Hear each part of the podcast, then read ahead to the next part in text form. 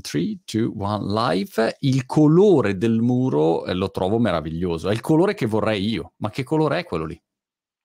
Guarda, è una bellissima domanda e la risposta è che anche se sono esperto di colori non lo so, l'abbiamo guardato al volo su una mazzetta No? qui in studio e l'abbiamo fatto. È un, cos'è, un verdone scuro dato con mani diverse, quindi probabilmente irreplicabile. eh, Ah. quindi, però è un bel colore, dai, ti mette comunque eh, grande serenità, no? Te- anche grande pulizia, eleganza, così insomma. È un colore particolare perché devo dire, ultima- non so perché ultimamente noto i colori, cosa che sono molto lontano nella mia capacità di osservazione, però forse perché mia moglie, appunto, essendo garden designer, ogni due minuti ha questi libroni con tutti i cosi, colori, materiali, ogni giorno arrivano pezzi di, di cose, pietre, rocce, samples di qualunque tipo e quindi tu- i colori insomma sono una cosa importante e, mm, e ho- e ho notato che c'è un colore, un tipo di blu eh, che in questo momento va per la maggiore qua in UK e, e lo vedo dappertutto, cioè da quando ho- l'ho scoperto lo noto, entro in un ristorante e dico ah c'hanno quel blu lì no? e, e via così. Ehm, peraltro mh, alcuni colori sono costosissimi, ho visto sono andato in un negozio di un colorificio qua specializzato, cioè sembra di comprare, non so, una pepita d'oro. Sì, è pazzesco perché dipende dal pigmento, dipende da, da quanto è difficile creare quel pigmento lì. Quindi anche quando io dipingo, eh, ci sono dei colori, magari lo ti sembra simile il colore, ma non lo è, e uno costa tantissimo di più e l'altro invece ha un prezzo più regolare. E proprio quella è la differenza ed è, ed è pazzesco. Io, tra l'altro, ho preso dei colori, ti- ti- mh, insomma, hai tirato fuori questo discorso. Penso quanto è difficile quando se li facevano se li Mm, facevano i- anche i pittori, no? Da, da, da Vinci, cioè si facevano i colori, cioè, wow, prendevano questi, le polverine, le mischiavano e non è che facevano dei pezzettini piccoli, perché l'altro tema del colore è ricreare lo stesso colore su larga scala, se devi fare un giusto, affresco, devi fare un affresco, non so, di una cappella Sistina, per dire, cioè, tu devi avere quel colore lì e ne devi avere tanto. Quindi certo. erano anche dei chimici in qualche modo, no? Mi viene da dire. Eh, poi non ho mai letto niente di troppo specifico in merito, però c'erano anche delle capacità eh, pazzesche, tecniche, eh, tecniche non solo tecniche pittoriche, ma tecniche così di, di, di me- mescolare, alchemiche.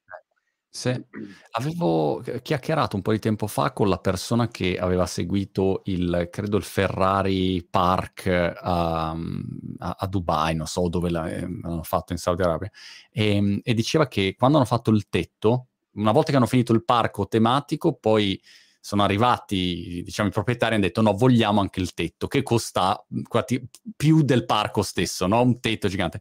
Ma il problema era il colore, cioè mantenere quel colore rosso Ferrari su una superficie così enorme, cioè è, è un diavolo di casino, insomma. Quindi a volte uno si Sì, dimentica l- questo fatto operativo nei mestieri creativi artistici, pensa sempre che il creativo sia un qualche personaggio che si sveglia la mattina e dice ah, ho l'idea e poi magicamente quest'idea si autocompone. Invece c'è tutta una parte proprio pratica, operativa, chimica, tangibile, ecco.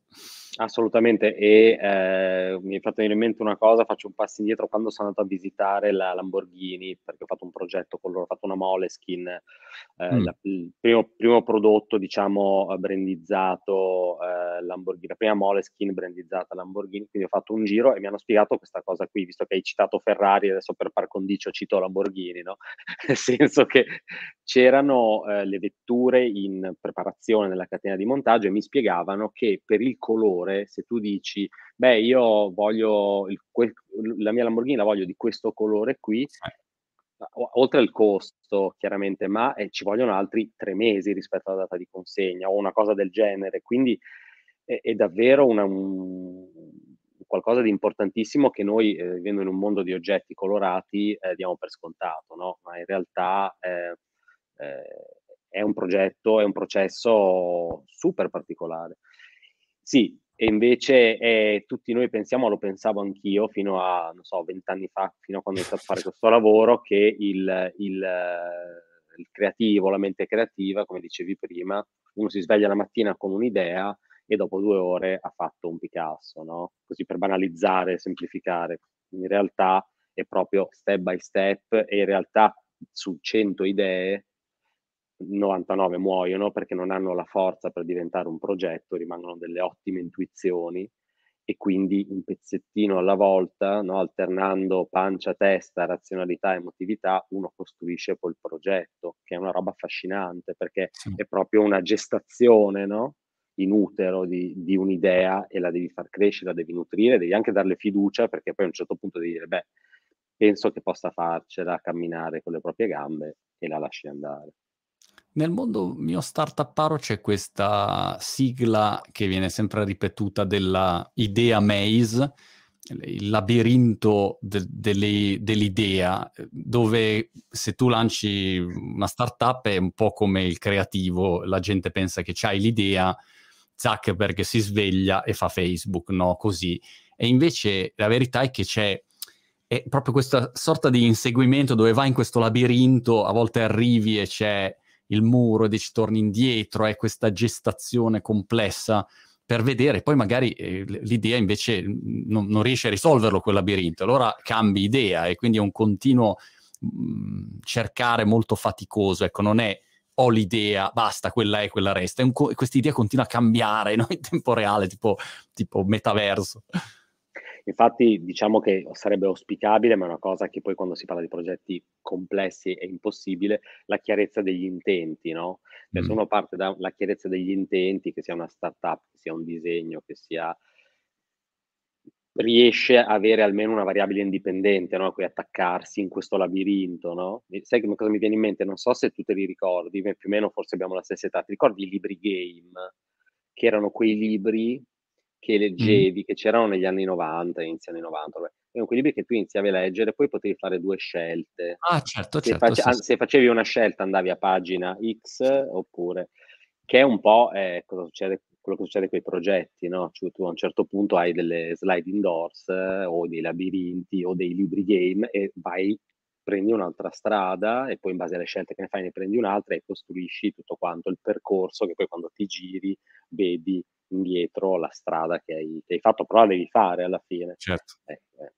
Ma tu preferisci, Emiliano, lavorare con aziende che arrivano e ti dicono questo è quello che vogliamo, quindi hanno una grande chiarezza, ma questo impone anche, diciamo, una sorta di rigidità e limitazione rispetto a quello che può essere il tuo apporto, o preferisci invece un'azienda che arriva e dice fai un po' il cazzo che vuoi, dove sei libero, però a quel punto sei libero anche di andare in, in direzioni che poi quell'azienda dice no, però guarda, questo veramente non ha senso, no? cioè non hanno le idee chiare loro e diventa problematico per te, mai più libertà. Do- dove ti trovi?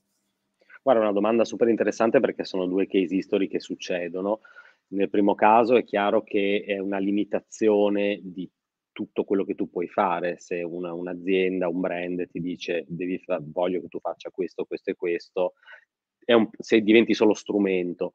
D'altro canto, se ti dicono no, fai quello che vuoi, un, la carta bianca in realtà non esiste, nel senso è un'illusione ed è, eh, è impossibile ed è giusto che sia così perché è, un, è chiaro che tu non, fai quello che vuoi, eh, non è quello che rappresenta l'azienda. Quindi la cosa migliore, che è la cosa che io preferisco, è, è anche una frase abbastanza riassuntiva di questo, è, è dimmi cosa vuoi comunicare, però non mi dire cosa disegnare. Che è un mm. po', se vuoi, quello che tiene assieme il desiderata e l'anima di un brand o di una qualsiasi azienda che vuole comunicare un pezzo di sé attraverso un disegno, però poi il cosa mettere dentro, no? cioè gli elementi da mettere sul palcoscenico, gli attori, le scene, li costruisco io in base alla trama che mi danno loro, no? loro mi danno la certo. plot, mi danno il libretto, no? se fossimo a teatro, e io costruisco tutto quanto. E decido anche magari appunto, poi possiamo metterci d'accordo se la scenografia è troppo ricca e distrae lo spettatore, se ci sono troppi attori in scena, se vogliamo un mobilio un po' più minimal, quello sono cose di cui si può parlare, no? Che è poi la bellezza del, del lavoro corale di, di, di lavorare con, con, con, brand, con aziende, insomma. Parlavo con uh, de, uh, Dennis Deskovic di, di, recente, io poi con i nomi sono sempre pessimo, e, e, giustamente mi faceva notare come un designer, nel suo caso molto specializzato, soprattutto in passato su um, sport shoes, a volte viene visto come quello che fa eh, il disegno, no? Fammi il disegno, no? e, e, invece dietro c'è questo universo di conoscenza del quali materiali, eh, quali processi produttivi possono esserci. Cioè c'è un, una, tutta una base di competenze che devi avere, di visione di insieme che devi avere, che poi si condensa in, in quello che l'utente finale o magari il committente vede, vede disegno e dice ah bello brutto, ma dietro ignora tutto quello che, che, quel lavoro lì, che a volte penso sia un po' frustrante, no? soprattutto con clienti ignoranti, uno dice vabbè, caghe, cioè, eh, io l'ho visto spesso, ad esempio nei design di, di oggetti digitali, no? app digitali, siti così, c'erano a volte queste discussioni al limite del surreale, no? dove magari c'era un lavoro pazzesco di mesi e poi la valutazione era solo, ah no, però non mi piace il rosso sul bottone, basta, cioè non c'era nessuna valutazione di nessun altro tipo. Sì, è vero, infatti è il, il prodotto, il prodotto è quello che vedi, però dietro c'è un, un processo che è pazzesco eh, in tutti i campi. E secondo me la cosa difficile, forse anche un gioco di ruolo, nel senso che chi fa deve sapere tutti i processi, chi giudica, come, come dici tu, è vero, è frustrantissimo che dica il bottone rosso non mi piace, fregandosene che magari ad arrivare a quel bottone rosso ci sono voluti tre mesi di lavoro e anche di scelte, però credo che sia anche il, il ruolo di chi, eh, del, del, maker, chiamiamolo così, quello di riuscire a farsi capire, no? Senso quello di riuscire a spiegarsi e a spiegare il perché di quella cosa in modo che anche chi sta dall'altra parte giudica comprenda che era l'unica scelta razionale, possibile, sostenibile. Poi nel mm. caso dei prodotti a volte sono anche scelte sostenibili, che devono essere sostenibili o non sostenibili. Se faccio una sedia e la faccio tutta d'oro, non è sostenibile, chiaramente, chiaro, chiaro, su, su larga scala. Ma eh, oggi l'illustratore italiano o il designer italiano è ancora visto come, mh, mhmm, diciamo, il non plus ultra super sexy dal punto di vista mh, mhmm, lavorativo, così come il grande Made in Italy, insomma, cioè c'è ancora, abbiamo ancora questo, questo appeal uh, nel mondo, sta cambiando, ci sono altri bilanciamenti, altri paesi magari che stanno eh, emergendo, come, come la, la vedi? Guarda, riguardo al, al, tema del design, quindi design di prodotto, probabilmente c'è, c'è ancora una grandissima riconoscibilità e anche un, una grandissima storia, che però è una storia presente, quindi continua a essere alimentata da tutto quello che, che succede, che facciamo. Per quanto riguarda invece il mio ambito più specifico, quindi l'illustrazione, devo dire che appunto io andando, adesso mi trasferirò tra due mesi a New York, che è una città dove vado da tanti anni, però adesso ho deciso veramente di, di muovermi ehm, in maniera definitiva. La cosa assurda e particolare che ho scoperto in questi anni che è un po' un modo che piace a noi di raccontarci, ma ah. in, in un mondo come tu sai, vivendo in UK, in un mondo un po' più globale, anche sprovincializzato, se così possiamo dire, senza dare nessun giudizio di valore a, a questa parola provinciale o non provinciale, in, le grandi metropoli c'è talmente tanto melting pot che tendenzialmente tu le differenze le devi mh, portare non a meglio o peggio, ma a, proprio al tema del diverso, no? Mh, quindi sono diversità culturali, diversità razziali, diversità di background.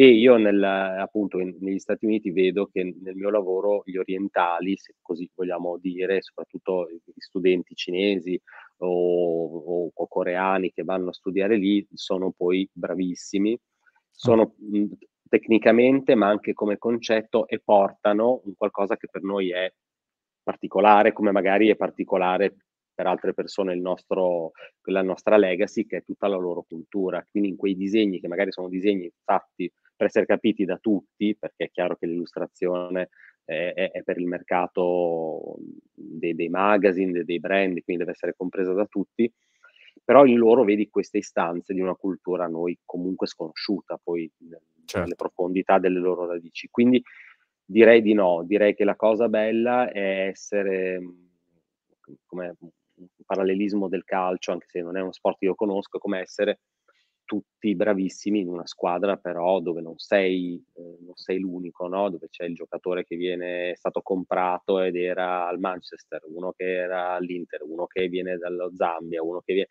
E questa roba qua secondo me, quindi la perdita di identità eh, può sembrare un, un diminuzio, invece come è un valore aggiunto, perché tu prendi e pre, è come se, come se fosse una, una, lingua, come se tu stessi parlando l'esperanto, che è una lingua che possiamo parlare tutti, anche se poi ne, ne parliamo anche un'altra, quindi l'inglese, l'italiano, il cinese. Ed è una cosa molto bella.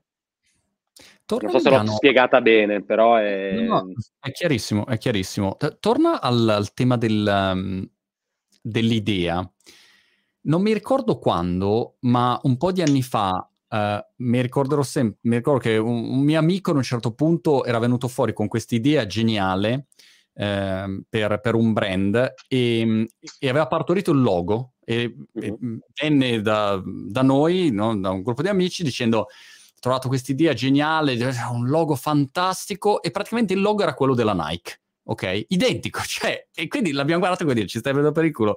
Ma no, è un logo geniale. E lui però eh, come dire, ci è arrivato di suo, non è che l'ha copiato, ok? E, e quindi tutti l'abbiamo preso ovviamente in giro e, e, finisce lì. Però mi domando come fai a arrivare a un'idea che poi sia originale in un mercato che è così saturo e peraltro planetario, quindi tu non è che puoi sapere, appunto, magari hai un'idea fantastica, eh, però scopri che in Giappone eh, lo scorso mese hanno fatto praticamente una roba identica c'è un archivio che vai a valutare, c'è una ricerca, diciamo, di originalità, te ne freghi e dici no, io faccio questo quindi fine la storia. Come funziona? Io penso che l'unico modo sia quello di, eh, cioè, fatto salvo che comunque abbiamo tutti lo stesso, la stessa testa, nel senso la testa è fatta uguale, quindi diciamo, avendo studiato tutti la stessa cosa, chi, chi lavora in quell'ambito, e, funzionando tutti più o meno nello stesso modo come snodi logici, può essere che si arrivi alla stessa conclusione, no? Eh, perché comunque siamo della stessa specie e, e, facciamo lo stesso mestiere. Detto questo, può essere. È chiaro che è molto difficile che si arrivi esattamente al baffo della Nike, è una cosa mm. forse più unica che rara quella che è successa, in più quello è un pittogramma, insomma, talmente semplice per cui è è molto molto complesso che ci si arrivi. Diciamo che io me ne frego perché eh, mm. sono consapevole del fatto che non esiste, cioè come fai a dire questa cosa è originale al 100%? Comunque io quello che, costru- che costruisco, quello che faccio, lo, lo, faccio perché ho visto delle cose da quando avevo 5 anni fino a visitare i certo. musei, certo. ai libri, a Instagram, quindi molto complesso, per cui tendenzialmente me ne frego, a meno che non, non, mi venga in mente un disegno perché ho visto una cosa, allora è chiaro che lì stai attento perché non è corretto. Mi porti nel, nel dietro le quinte del, del processo, mh, diciamo dall'inizio alla fine co- come funziona, da quando parti su una, un'attività, eh, citavi, non so, Lamborghini oppure un'altra azienda che arriva e dici ok, vorrei andare a sviluppare questo, questo tipo di campagna, di, di, di progetto quali sono i passaggi principali? Cioè, che cosa succede per chi appunto non ha mai fatto eh, questo mestiere, non sa che cosa succede dietro le quinte, no? Perché uno vede solo il risultato finale, ma co- com'è partito, quanto ci si mette, quali sono i momenti chiave di, questi, di queste attività?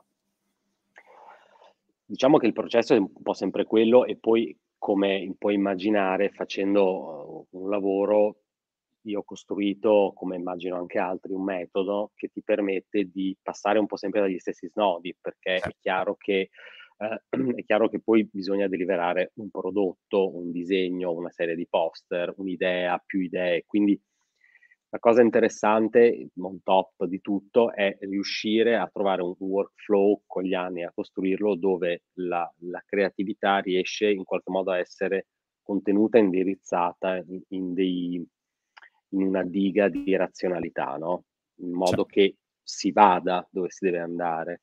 Quindi quel, anche la potenza confusiva, eh, energetica, travolgente dell'intuito, dell'intuizione vada in una direzione. Quindi quello che succede è, parte, io parto sempre dalle parole, perché comunque noi siamo proprio esseri basati sul linguaggio delle parole, quindi il cliente, il brand o, o chi per sé mi dice delle cose o mi manda dei materiali, quindi io leggo questi materiali e provo a far venire a galla delle parole chiave, no? Quindi mm. che hanno un, non so, nell'esempio di Lamborghini, chiaramente oltre all'automobile ci possono essere, quindi l'automobile che dove va? Va su una strada e quella strada com'è? Una strada di campagna, di città e com'è? Al tramonto? Oppure invece in che situazione siamo? Quindi ehm, al tramonto, di sera, se è di sera allora avrai i fari accesi. Quindi parto proprio a raccontare, a raccontarmi io una storia o delle storie.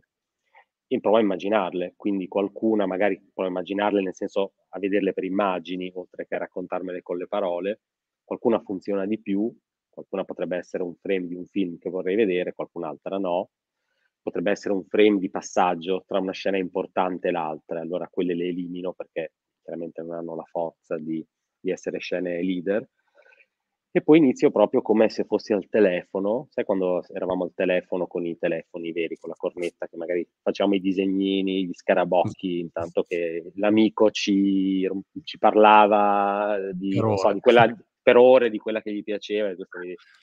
Quindi fa, con quella, diciamo, livello di complessità basica faccio degli schizzi veloci giusto per fissare le idee e poi li porto invece sul, sul computer e cerco di strutturarli, di, di, di, creare un po' quello che parlavamo prima del, del teatro, no? di costruire il palco. Quindi inizio a imbastire un, un, palco mettendo due attori, mettendo due luci di scena e poi quando ho 3-4 idee che mi convincono le mando, le mando al cliente e, e poi mm. ne parliamo di solito. Eh, e, e, poi di solito accompagno con qualche riga perché è importante che quello che dicevamo prima, no? che uno capisca perché quelle scelte sono state fatte rispetto ad altre. Poi loro mi rispondono, andiamo avanti, quindi c'è l'aspetto yeah. della colorazione. Tutto. La presentazione dell'idea al cliente. Mh, nella mia esperienza, se uno è bravo, può presentare qualunque cosa e, e un cliente dice wow, entro certi limiti, no? Però chiaramente come la presenti, come la riveli, è un po' come il, sto facendo un corso di, di video corso di magia di David Blaine, il modo in cui fai il, il reveal del trucco è, è, l'80% del trucco, no? Se invece dici scegli a carta, ecco è questa, basta, finito, cioè non c'è nessun tipo di magia. Però mi domando, da un lato questo è positivo perché hai un'idea, ci hai lavorato, la presenti e in un qualche modo convinci il cliente, tutti felici, ma dall'altro lato magari quando poi va sul mercato quell'idea non è il massimo, ecco. Quindi mi domando quale bilanciamento cerchi di trovare per far sì che presenti l'idea nel modo giusto, ehm, va- valorizzando insomma le scelte, spiegandole, e dall'altro lato tenendo sempre presente il risultato finale che poi deve essere un mercato che apprezza non solo il committente ma, ehm, ma, ma l'utente finale. Non so se è una domanda stupida, Emiliano. No, no, è super, è super, anche perché guarda, ieri, eh, ieri parlavo con una persona eh, in ufficio stampa di, di, grandi brand di design eh, e parlavamo di designer old school che hanno questa concezione di stare, loro fanno il loro progetto, il loro disegno nel loro studio e basta, e per loro hanno finito lì. Quindi manca tutto quell'aspetto del, quello che, che dicevi tu, no? quello del essere entertainer, quelli di sedurre, perché comunque eh, è anche quello di, di, vendita, che detta così è un... sembra che uno si spacci per venditore di auto usate, no? In realtà è, un, è parte importante del lavoro perché tu non solo devi spiegare all'altra persona, ma devi anche, come dicevi tu, il trucco magico, sapere i tempi, i tempi proprio dell'entertainment. E questo è molto interessante ed è anche, diciamo, per quanto riguarda, secondo me, la vecchia Europa, anche abbastanza nuovo come modo di rapportarsi alla creatività. Nuovo intendo gli ultimi 20-25 anni. Insomma. Eh, scusa Emiliano se ti interrompo, ma ehm, pensavo, dicevi giustamente vendere sembra un concetto negativo, quando invece il vendere è magari mh, convincere di un'idea che tu, che hai magari una, una sensibilità, una competenza migliore, riesci a vedere e mi convinci nel mio interesse, non mi convinci per vendermi qualcosa, no? mi, eh, lotti per un'idea perché tu la vedi e io magari non riesco ancora a vederla, ecco, questo è un po' il concetto eh, di base, scusa. No, no, no, è, è, assolutamente così. Io poi il mio obiettivo finale, in maniera assolutamente personale, è sempre cercare di fare una cosa bella, bella per me, nel senso esteticamente per me, e poi certamente che deve, ovvio, questo lo do per scontato, che funzioni anche per il cliente a cui a, che me la chiede, però deve essere un, deve essere un, un bel prodotto, deve essere un qualcosa che eh, eh racchiude tutti i canoni formali che io ho in testa come quando penso a una cosa bella che funzioni. Uh, quindi un certo tipo di colore, un certo tipo di impatto, un certo tipo di narrazione, una, come dire, un certo tipo di sofisticatezza e poi, che è una cosa abbastanza strana, e qui chiaramente entra anche la parte più artistica e quella meno commerciale, una cosa che stupisca a me perché non l'ho mai fatta perché mm. eh, se io negli anni sono, il mio stile è evoluto, è cambiato, infatti io non, non, lo chiamo neanche stile, lo chiamo tono di voce, no? Perché il tono di voce è quello, diciamo, sempre mio come mi vedi adesso, no? Magari ho un, un tono abbastanza piatto, però poi con delle evoluzioni, nel senso perché cambia il gusto, tu fai esperienza, magari dieci anni fa ti piaceva il, so, il, il pollo, adesso ti piace il sushi, e, e, ti piaceva il verde, adesso ti piace... Quindi cambi, cambi, quindi deve stupire me. Dopodiché la, l'altro aspetto è eh, il successo commerciale di quell'oggetto lì e quello tendenzialmente io lo lascio sempre a loro, nel senso che poi la, la, parte di vendere quella cosa lì dove c'è anche un pezzettino di me non è compito mio, nel senso quello è un, eh, è un target eh, loro, a cui loro devono pensare. Ma come ti trovi oggi quando fai magari una presentazione? Perché magari oggi uno rispetto a, a un'idea che porti è influenzato dal fatto che dici, ah, Emiliano Ponzi, cioè, e quindi deve essere giusta per forza, no? deve essere bella per forza.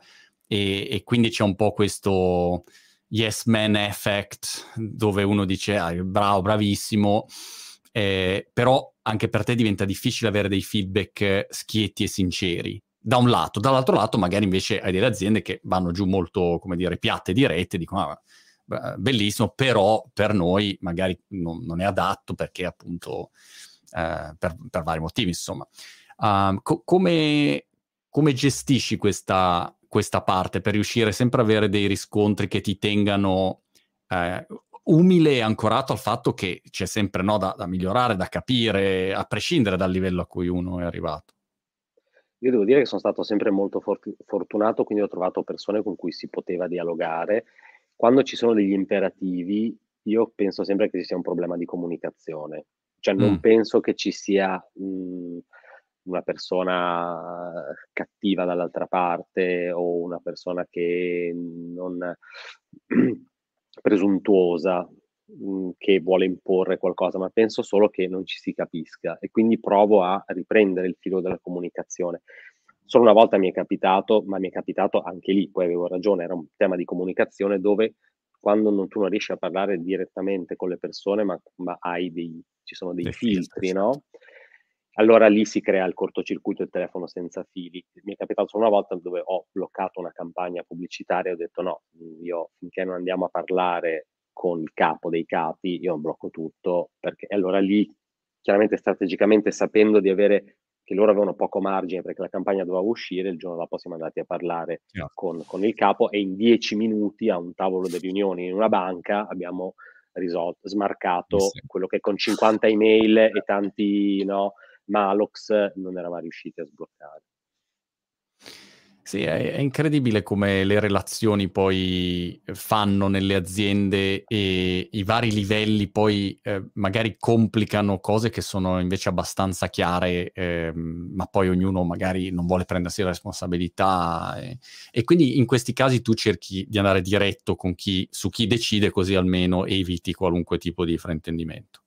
Sì, è l'unico, è l'unico modo. C'è stato solo un, ti cito un esempio carino, interessante, dove si, credo si possa dire anche perché è scritto nero su bianco. Eh, sto facendo questa campagna eh, gigantesca per Absolute nel 2018 eh, con eh, un'agenzia della mh, mm, California perché presentavano questa nuova, questa nuova vodka, adesso non ricordo okay. bene, aveva tutta una serie.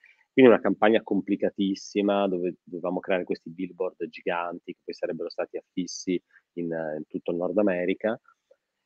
Stavamo lavorando al terzo, dopo ti dico una fatica pazzesca dove io addirittura stavo per non fare le vacanze, eh, la mia gente mi, mi, ha, chiamava, mi, ha, chiamato la sera prima eh, della partenza con delle richieste assurde, insomma.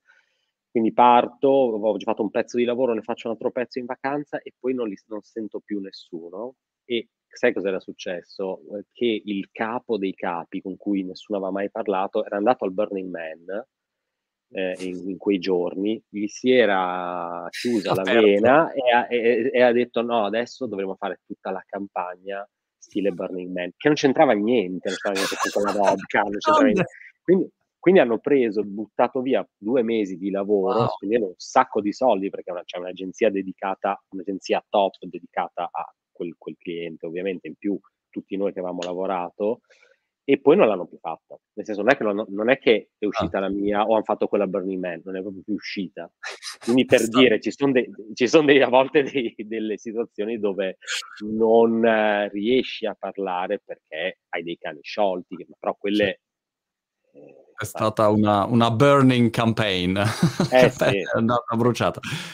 Ma eh, dammi un'idea um, giusto per, per, le persone che ci ascoltano, quando si parla di questi argomenti, non hanno idea delle dimensioni di budget sulle campagne. Cioè, mh, premesso che una campagna può costare infinito o zero, però mh, un'azienda, diciamo, una multinazionale che fa una campagna eh, magari importante, di che budget parliamo per questa attività? Cioè, sono...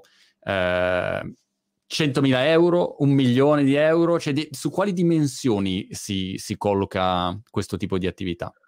È una domanda interessante che, che però non ha una risposta univoca cioè, perché dipende, dipende molto, da certo. dipende da per quanto, sei mesi, un anno, per sempre, o dipende da cosa, cosa, quali sono gli asset da produrre. Un manifesto, dieci manifesti, un video, più i manifesti, più delle animazioni per il web. Diciamo che io non so quale, quale, sia la spesa totale di eh, una, un'azienda per una cosa del genere, però chiaramente tutto, tutta l'impalcatura, che non è solo le illustrazioni, ma un'agenzia che ci lavora, secondo me siamo di media su sicuramente sopra i 100.000 euro. Poi Nike spenderà anche un milione, certo. due milioni, però ecco la media di un'azienda, di un, secondo me un 100-200 ecco, a campagna. Per, per, Giusto so, per dare una dimensione, anche perché a volte uno si dimentica l'impatto che può avere ehm, poi un, diciamo un'idea creativa o un'immagine o, o, una campagna, proprio visivamente come immediatamente cambia. Mentre parlavi, non so perché mi è venuto in mente, ti ricordi quel manifesto di Obama in una sua campagna elettorale, Hope, dove c'era lui un po' in multicolor, Andy Warholiano, e quella è un'immagine, come dire, boom, eh, semplice, che però ha avuto un impatto, come sì. dire, anche culturale eh, interessante. No? Incredibile come al volo una persona con la tua competenza o, o con, eh, diciamo, un team con, con, eh, con la tua competenza, con la vostra competenza, può veramente riassumere così al volo in, in, un'immagine qualcosa che puoi stare a discutere per degli anni e non riesci mai a, a inquadrare. Invece, op, quell'immagine incapsula subito è un contenuto, quindi il, il potere è enorme. Beh sì, quella è un'immagine di Obey e sicuramente sono quelle, quel tipo di, eh, come dire, visual che come dici tu, immediatamente eh, ti raccontano quel momento specifico, no? proprio riesci a, a, catturare, a catalizzare e a, a, a, riproporre esattamente quello che le persone avevano, avevano nel cuore e, e, non riuscivano a esprimere. Mi viene in mente un altro esempio, non mi ricordo se fu uh, per, per, Charlie Hebdo uh, oppure il Bataclan, però mi ricordo che Jean Julien, che è un artista francese, fece la, il simbolo della pace subito dopo con la punta fatta a Torre Eiffel, no? quindi inserendo anche quella era una cosa con un, un, un, disegno semplicissimo, nel caso di Obama era chiaramente più lavorato, però con un disegno semplicissimo ha espresso quelli, tutto quello che si aveva nel cuore in quel momento. E sono intuizioni giuste, ma credo che per ogni intuizione giusta del genere, come immagini, ci siano 100.000 disegni sbagliati. Assolutamente. non funziona. Ieri Emiliano ho, ho fatto un post eh, il cui titolo era Da ora in avanti questo 2022 sarà e poi puntini da riempire. Ti leggo alcuni, eh, alcune risposte, poi volevo la tua o in forma testuale o che, diciamo, illustrazione ti viene in mente. Sembra quei giochini sulla Rai, capito? Dove... Che cosa ti viene in mente? Allora, alcune risposte. Vabbè, ehm, il più caldo degli ultimi vent'anni, rose e fiori, un disastro, eh, lotta continua, alla pompa di benzina, una catastrofe. Alcuni, insomma, eh, c'è chiaramente tutta quella parte eh, di, di, negativismo, tutti super positivi, fantastico, alla grande, quelli insomma, c'è di tutto, no? E, ed è interessante, ecco, a volte faccio questi post per vedere le reazioni, quali sono i, i classici bias. La temperatura. La temperatura. E, diciamo, a naso non vedo così un grande entusiasmo, non so se è per la situazione così macroeconomica globale o se è perché, insomma, quando scrivi in italiano, cioè siamo sempre lamentosi e quindi qualunque cosa, insomma, si stava meglio quando si stava peggio. Però ecco, volevo una tua reazione. Io credo che il 2022 eh, debba essere, o comunque io tenderò a fare sia che sia un'evoluzione rispetto al 2021. Quello che stiamo, quello che facciamo è, o quello che a me interessa, è sempre mettersi un po' scomodi per non rimanere in una situazione conservativa, ma provare a evolvere, no? Anche da qui la mia scelta andare a New York a vivere, voglio dire, nuova città, nuove possibilità, ma anche tutto da costruire da zero, al di là degli amici e delle cose belle che già conosco e ci sono. Quindi mettersi scomodi. Cito un mio amico che si chiama Valerio Millefoglio, uno scrittore pazzesco, diceva bisogna mettersi scomodi. Mm. Nel piace. 2022 ci dovremmo mettere scomodi. Mm. Ok, oh, cercherò di essere comodo nello scomodo, qualcosa del genere. Insomma. Devi Discul- staccare dei cavetti, ogni tanto esatto. stacchi dei cavetti e poi dopo provi a ritrovare il jack eh, giusto. Infatti, infatti, eh, non so perché appunto dicevo, nel weekend ho avuto questa idea, ho detto basta, dai, io devo cambiare un po' le cose qua, e poi c'è uno studio minuscolo, no? dove mi, mi, infilano qua, quando devo fare i video sono qua proprio nell'angolino e allora ho detto no, devo cambiare, mi sono improvvisato, sai quando tipo ho cominciato lì come fanno no? a fare l'inquadratura così, esatto, il regista, ho detto questo è l'angolo, sempre lo stesso, identico, non è mai cambiato in dieci anni, però nella mia testa potevo farlo e poi ho cominciato a fare dei casini clamorosi. So. Però è, è, questo. A volte infatti quando, quando vedo persone come te, ehm, dico, caspita, ma come fate veramente? Io ho questa, queste lacune quando devo, devo visualizzare qualche cosa che non c'è, no? È questa la cosa. Eh, se me la fai vedere e mi metti davanti un'immagine, io ti dico mi piace, sì, no, posso dare dei feedback, però non la vedo prima. Ecco, proprio è vuoto totale, come matematica. Mi dici, dopo tre parole di matematica, io ti ho perso, non riesco proprio a seguirti. Certo. E quindi è una cosa interessante. Dici che è allenabile questa, questa competenza? Forse sei più di parola, eh, mm. forse non ti serve neanche visualizzarla. Io ho avuto esperienza invece con persone che magari lavoravano proprio nel, nel prodotto, eh, che non riuscivano a visualizzarsi le cose, ma era il loro lavoro. Quello l'ho trovato ah. più grave, no? Questo è il problema. quello l'ho trovato più grave, anche nella moda, insomma, cose.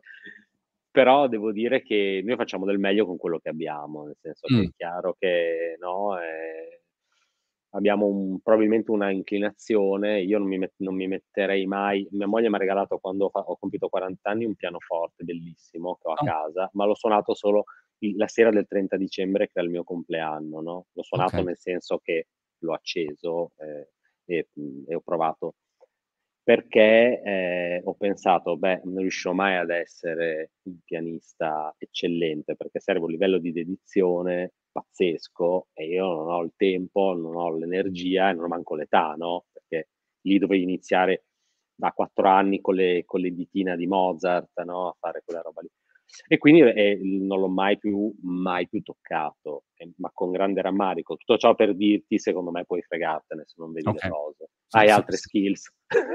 Farò, farò altro. Ho raccontato la parabola del pianoforte. Esatto. Che... esatto. Posso fare altro. Però il parrucchiere da grande. esatto. Ma non ti viene voglia quando vai sui social e vedi appunto tutte queste immagini, campagne, eccetera, eccetera, a volte di dire, ma no, aspetta, guarda, non so, è uscita questa campagna di e, e dici no, ma porca miseria, ma bastava che magari la, la, rifa, la, rifa, la rifacevate in questo modo e, e, fai la versione tua, giusto per far vedere come sarebbe potuta essere meglio. Mi ricordo che un po' di tempo fa veniva fatto spesso sui film, magari usciva un film e veniva montato, no? Allora veniva rifatto con la color correction diversa montato in modo diverso per dire guarda, ma perché non l'hai montato così che veniva meglio? E non so, era così, insomma, una roba di cazzeggio. Non ti viene mai questa, questa voglia o hai sempre rispetto, insomma, per chiunque sia che dice vabbè, è la sua idea e fine. Beh, perché chiaramente moltiplicando le cose che vedi ti moltiplica anche il rosicamento a volte, no? Mm, perché certo. poi ecco, dici, cavolo, ma perché quella cosa è stata fatta coi piedi, bastava, come dici tu, tanto così per, per diventare una cosa decente o addirittura bella. Però no, mi sono abituato a, mi sono abituato a, a schermare queste emozioni okay. perché i social, eh, poi ne, vedendone anche tante, rischi l'hangover da social, nel senso certo. che rischi poi veramente di ubriacarti e di, di camminare anche di non avere più delle idee dritte. Quindi no, cerco, le guardo ogni tanto come tutti, un po' mi, mi dispettisco oppure mi affascina quello che vedo, però no, direi che non me le metto a ridisegnare e sicuramente non le mando per dimostrare che l'avrei fatta meglio io. No, no. Sono più bravo io. Ma eh, quali sono gli errori invece principali che vedi? Se c'è, non so, un'illustrazione o se c'è appunto i, i più ricorrenti eh, che in questi anni, che magari noti e magari un non addetto ai lavori non nota, ma tu dici, ah, caspita, questo è, è un errore evidente. Ma guarda, sono, sono moltissimi e in questi ultimi anni sono, secondo me, anche molto dovuti al, al consumo che se ne fa sui social. Cioè, molte immagini sono pensate per eh, ricevere dei like e questo secondo me è, lo capisco, ma non so, se ti, non so se ti permette di avere una carriera a lungo termine, perché quando tu, invece che pensare alle immagini che andranno viste in un quadrato così, facciamo per esempio di Instagram, no? quando invece il device o il software o l'app eh, o il social sarà diverso, ecco che magari sarà gigante, ecco che tu che l'hai pensate per essere viste, capite e likeate grandi così, hai fatto un percorso cognitivo sbagliato, perché tu devi fare delle immagini perché ti sopravvivano, sopravvivono a qualsiasi mezzo, a qualsiasi no, atterraggio che possano avere che, e che parlino, e che parlino a tutti, non solo mm. al tuo pubblico. Questo è, questo è ambizionale dal lato mio e vedo comunque quindi conseguentemente anche una velocità, una sciatteria proprio nel, nella costruzione di, se tu guardi, le persone sono, sono fatte sono fatte sempre quasi mhmm, velocemente nella maggior parte dei casi e io lo vedo spesso, quindi un'anatomia che non si conosce, non vuol dire fare il disegno, il disegno di Raffaello rispettando o il canone greco, vuol dire forzare chiaramente le regole, ma forzarle in maniera virtuose. Ecco, questo lo vedo tantissimo e poi vedo um, la, la, che non c'è un messaggio. Mm. Cioè, è il, è, alla fine il nostro è un lavoro di comunicazione, quindi la cosa più importante è che ci sia un messaggio da comunicare. Eh, ma qualsiasi cosa, è anche una cosa stupida, non deve essere un messaggio alto o aulico, eh, però ci deve essere. E io credo sia importante perché quella roba lì resta. Sono andato a vedere to- Top Gun Maverick l'altro giorno. Ehm, così, Anche io. Okay. E, e, la cosa che mi ha colpito, diciamo, non parlo del, del, film, ma la cosa che mi ha colpito erano un paio di pubblicità prima del film che ehm, ho trovato molto carine, ma non ho la più pallida idea di quale fosse l'azienda o mh, mm, il prodotto zero. E, e, e, ho subito pensato, è incredibile come tu puoi fare un prodotto visivamente, comunicativamente piacevole che ti colpisce così, ma è totalmente dissociato dall'azienda del prodotto e quindi io non, ne, non ho nessuna reference rispetto a bello, ma eh, siete, vendete pomodori, automobili, cioè a che cosa lo devo associare? No, si sono dimenticati un pezzetto. Eh, che un conto è se, se, se è evoluto no? per le grandi aziende, non so, dove dici no, Michael Jackson che, che che, che ha soltanto la, la, lattina in mano e non parla dell'azienda, però quello è un concetto diverso. Ma qua proprio a volte magari ci si è innamorati di un'idea, ma ci si è dimenticati di quale poi deve essere l'obiettivo finale o il risultato finale. Ecco, non so se a volte ti... Ma ti c'era ricordi. il logo? Poi alla fine c'era il logo del brand oppure era no, proprio... Probabilmente sì, ma non l'ho neanche visto. O magari era in un angolo e non l'ho neanche notato, ecco. Era proprio... Eh, è passato così, in, in secondo piano. Sì, sì, però succede secondo me, anche quando io mi rendo conto che quando di, ogni tanto nell'onanismo dell'illustrazione, del disegno, dove tu sei lì a, con i colori, con le, le gradazioni, eccetera, è come se iniziassi ad aprire una parentesi dove racconti ti racconti un'altra storia e racconti un'altra storia. Quindi ci sono dei momenti dove uno deve un attimo prendere le distanze e dire sì, però eh, dov'è che stiamo andando? No? Stiamo, forse stiamo andando da un'altra parte che magari è interessante, però non è l'obiettivo certo, su, certo. su, cui abbiamo lavorato fino adesso, che invece va tenuto quella cosa che dicevamo all'inizio, cioè la chiarezza degli intenti. Comunque, se stiamo andando lì, continuiamo ad andare lì. Anni fa avevamo organizzato una mega eventone e mi ricordo che nella riunione per decidere appunto diciamo la locandina e quella parte lì, insomma di comunicazione, soprattutto il materiale di comunicazione, i, i tempi si stampavano tutti i volantini, queste robe qua, tutto bellissimo, e poi ad un certo punto uh, tutti felici, dai, grande, grande, andiamo, uh, spacchiamo così. E poi mentre stavamo per uscire, un ragazzo uh, che così, ehm, cioè, l- lavorava lì da, da poco, ad un certo punto un po' timidamente ha detto, scusate, però perché non avete scritto quando è l'evento e dov'è l'evento? Come no? Ma certo che è scritto. Non c'era scritto dove fosse l'evento e quando era l'evento. Fantastico, no? Cioè, tutto bellissimo, ma ti sei dimenticato una, una parte fondamentale. Ecco. Ma quando sei talmente chiedono... dentro che sì, te ne... Esatto, non la vedi più. Quando ti chiedono che mestiere fai, che cosa rispondi? Rispondo, guarda, l'illustratore perché è la cosa più semplice e anche se molte persone secondo me non, non sanno esattamente, non riescono a collocarlo esattamente. Eh, forse adesso un po' di più, però per esempio quando ho iniziato, eh, forse all'inizio del 2000, dicevo tu cosa fai? Disegno. Ah. No? Disegno per la pubblicità o disegno per i libri, o disegno... era più facile. E poi in realtà è molto più complesso, quindi sì, dico l'illustratore. All'uomo okay. della strada, eh, di cosa fai l'illustratore. Poi.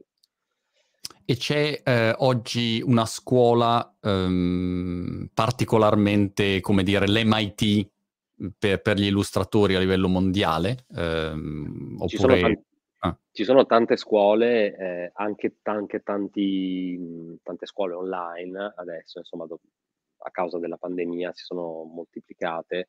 Ce ne sono tante. Io ho fatto l'Istituto Europeo di Design perché all'epoca era uno dei, dei pochi. Oh, lo IED a Milano. Lo IED. Era esatto, sempre la pubblicità in metropolitana. Sì. oh. Io ho fatto quello, eh, ce ne sono tante all'estero, anche in America c'è l'SVA, c'è il Pratt Institute, insomma ci sono tante scuole dove ci sono degli ottimi professionisti.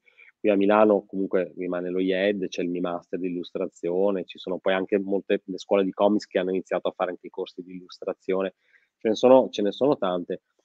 Io credo che mhmm, sono scuole che servono sicuramente a formarti, però hai tantissimi strumenti che non avevamo noi per poi invece sviluppare quelle cose lì. Cioè, non voglio dire che ogni scuola è uguale perché non è vero, però diciamo che una volta imparate le tecniche, capito come ci si muove, tutto il resto lo impari dopo e ora puoi veramente, hai veramente tutti gli strumenti anche per farlo dopo la scuola da solo, no? Che è un lusso pazzesco. Cioè, ah. pensa al lusso del, pensa alla la, la, la, la, percezione del mondo che hai adesso rispetto a quella che avevi prima di internet, quanto era più piccola, quanto era parziale. Certo è incredibile questa cosa qui. Io quando, quando ho iniziato lo scrivo sempre, insomma, me lo chiedono, quando nel 97 mi sono trasferito a fare illustrazione da Ferrara a Milano, no, non essendoci internet o non essendoci come oggi, ma neanche come era poi nel 2002-2003, non sapevo bene cosa fosse illustrazione, sapevo che era una roba che aveva a che fare col disegno, ma non sapevo che c'era illustrazione per le pubblicità, manifesti pubblicitari, copertine di libri, libri per l'infanzia, animazioni, quello è tutto, è tutto illustrazione ed è, mm. ed è, pazzesca questa cosa qui. Cioè, pazzesca la fortuna di chi vuole fare un lavoro oggi, quanti strumenti ha a disposizione per acquisire knowledge su quel campo lì. Mm, però com- come vedi gli strumenti ehm, dal punto di vista poi della, de- dello sviluppo uh, di un designer o di un illustratore. Perché ti, ti faccio un esempio. Uno dei miei figli vuole disegnare eh, fumetti, manga, ok? E allora ehm, a un certo punto abbiamo preso questo software dove lui, non so, se fa così, eh, compaiono tutti i grattacieli dietro, in un nanosecondo. Non li ha disegnati lui. Cioè, però fai così, tac, oppure eh, stringhe, clicca, brrr, stringhe. Ho detto, wow, cioè, bello, però, come dire, magari imparare a disegnare prima s- sarebbe utile, poi quello ti aiuta a velocizzare magari il lavoro. Come, qual è il, diciamo, l'utilizzo giusto consigliato da Emiliano Ponzi di tutti i vari tool software, che ce n'è sempre di più peraltro? Sì, sì, guarda, ce ne sono tantissimi, ma almeno anche, anche, quelli che girano su iPad aiutano anche proprio addirittura a fare le linee curve o le linee dritte. Oh, wow. Vado, chiaramente non, non ti disegna il, il, grattacielo. Secondo me bisogna, a prescindere da dove uno lo faccia, costruirsi il proprio... Cioè tu mi hai parlato di una, di una library di cose che ci sono già praticamente, no? Invece è importantissimo costruire far crescere quella che è la tua library interna. Cioè tu, eh, come si chiama tuo figlio? Ruben. Ruben, tipo, tu Ruben, come disegneresti questo palazzo? No? Perché il software, il software, te lo fa così, ma tu invece tutto questo skyline, lo, qual è lo skyline di Ruben? Magari c'è un palazzo altissimo, uno bassissimo, che certo. non, non, hanno senso, però per te impari, scopri una cosa nuova, inventi una cosa nuova, no? Invece, sai, se ti muovi dentro quelle de, delle library e poi ci aiutano molto i software in questo, però io tendo sempre a, usarlo, a usarli molto poco, molto poco gli effetti, perché alla fine sono, non sono personali, no? Certo. E li abbiamo tutti. E poi finisci per conformarti a quello che tutti gli altri vanno, vanno a fare. Che progetti hai adesso da qua ai prossimi mesi? Hai qualcosa in particolare su cui ti stai concentrando? Adesso ho un po' di, sì, di progetti sia con l'Italia che con New York. Il, prog- il, più grande progetto, diciamo quello a cui tengo molto perché è personale, è proprio questo di mh, sto dipingendo per una mostra, invece io lavoro in digitale, però adesso sto dipingendo ad acrilico per una grande mostra che dovremo fare tra un anno. Oh, tra wow. un anno. Quindi ho molto tempo, ma devo fare molto, molto lavoro e lo trovo molto interessante perché è qualcosa che non facevo da vent'anni, cioè non prendevo un pennello vero in mano da circa vent'anni, quindi è bellissimo riscoprire tutto. Vedi che poi ritorniamo sempre lì, cioè il grattacielo che ti fa il software, qui invece la linea, se ti trema la mano, sei per dire, no, devi fare una linea dritta, anche se metti dello scotch come guida, però se ti trema la mano sei fregato, se ti casca la goccia di colore perché l'hai diluito troppo, devi tamponare, insomma, quindi è interessante tutta questa riscoperta della, anche della corporeità e del, del craft dell'ABC, cioè mescolare, intingere e, e, poi aspettare, aspettare che si asciughi per mettere il colore sotto in modo che non si impasti. Ed è un, Quale, un... Ma che cosa stai disegnando? Che, qual è il sto disegnando delle, sto trasformando delle illustrazioni digitali mie in quadri, eh, in oh. questa ricerca del pezzo unico. Quindi il digitale ci ha tolto, poi so che anche tu appunto certo. con gli NFT hai avuto esperienza, ho avuto esperienza anch'io, e, eh, e, quindi si è adesso riscoperto il pezzo unico digitale no? con, le, con l'NFT e, e la criptovaluta però diciamo io ho fatto un passo indietro, ho fatto, ho fatti due in avanti con gli NFT, ma poi un passo indietro rispetto al mio lavoro digitale per provare a capire qual è il pezzo unico nella vita vera, cioè quello che puoi toccare, non solo tenere in un wallet, no? Eh, quindi è molto interessante. E dal punto di vista invece non di, di, appunto di disegni analogici, ma di progetti, campagne, iniziative, c'è qualcosa in particolare che ancora non hai fatto che dici, ah caspita, però mi piacerebbe veramente fare quel tipo di, non so, eh, l'illustrazione del, del, giubileo della regina, che abbiamo avuto qua tutti con le loro bandierine, tutte quelle bandierine, una cosa, cioè gli inglesi sono clamorosi da, da questo punto Adorano. di vista. adorano sì, sì, i loro reali. Esatto. Guarda, non, non, saprei dirti se c'è una cosa specifica. A me basta che, sia un, che mi dia la possibilità di fare un, una cosa bella, no? qualcosa di nuovo, di bello. Non c'è, non, non saprei nominarti un cliente okay. o un, potrei, ti potrei dire sì, vorrei lavorare appunto per Nike, l'abbiamo citato prima, però mhmm, no, non, non, non c'è, okay. non so vederlo. Un consiglio a, a, magari gli sbarbati in ascolto, persone che vo- vogliono, vorrebbero entrare nel tuo mondo, fare un mestiere come il tuo, in, nel 2022 quale consiglio daresti? Do il consiglio spassionato, che era un po' quello che dicevamo prima, di provare a vedere un po' oltre il proprio naso, che è sempre un'operazione utile, quindi non disegnare per non, disegna, non, non disegnare solo per, per, i social, per il presente, ma provare a fare delle illustrazioni che vivano a prescindere dal testo a cui sono accompagnate, a prescindere dal fatto che siano la copertina di un libro, di un magazine o una campagna pubblicitaria, ma fare delle illustrazioni solide, eh, solide cercando anche tecnicamente di studiare per, per, e per poi violare le regole e fare quello che vogliono nella maniera più folle e creativa che, che possono immaginare. Super, Emiliano, ti ringrazio tantissimo. Ci vediamo alla prima occasione. Milano, Brighton, York, insomma, da qualche parte ci, ci incrociamo di sicuro. Con grande piacere, a prestissimo. Ciao, Grazie. Ciao. ciao.